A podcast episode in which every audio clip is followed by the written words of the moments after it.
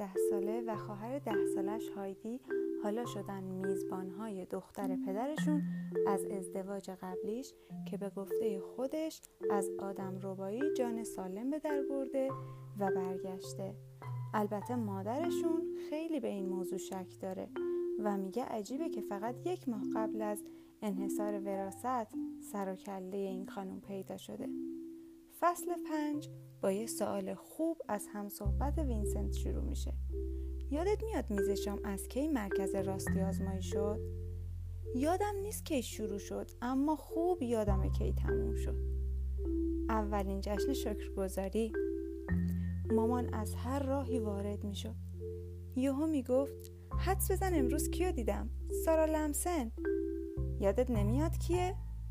کارولین بیخیال می‌گفت متاسفانه نه. مامان میگه البته اون موقع که تو میشناختیش سارا تایرن بود. آها میگی سارا تایرن؟ مامان یه ابروشو بالا انداخت و رو به بابا گفت سارا. کارولین با خودش خندید و گفت سالی تایرن خنگ. امیدوارم آقای لمسن خیلی باهوش باشه که هوش بچه هاشون حداقل نرمال بشه. یه روز دیگه مامان گفت خانم ترولوپا دیدم. می‌خواست هایدی رو جذب کنه.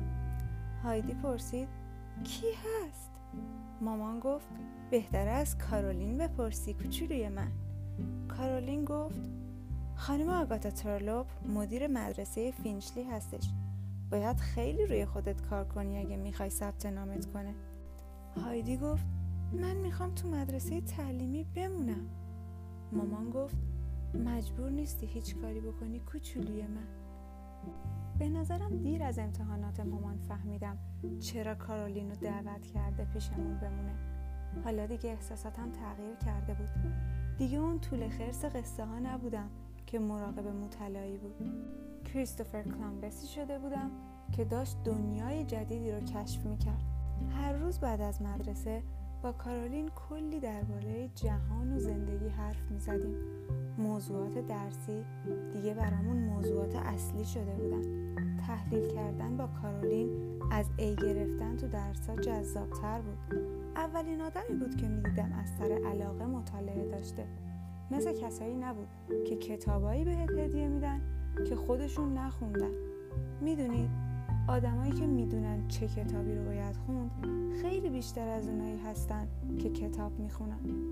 خودم فقط برای امتحانات یا تفریح میخوندم به جز کلاس پنجم که برای انتقام پیش مطالعه می‌کردم و منتظر میشستم معلم یه چیزی رو اشتباه یا کم بگه. امتحانای مامان از کارولینم همین جوری بود. مثلا می‌گفت متوجه شدم که توی آسایشگاهی که خانم اتکین بود کار می‌کردی. با اون اعصاب خرابی که آخریا پیدا کرده بود. کارولین جواب داد. رفته بودم پیش مادر بزرگ تا ازش کمک بگیرم. درباره اینکه چطور با پدر دوباره روبرو بشم.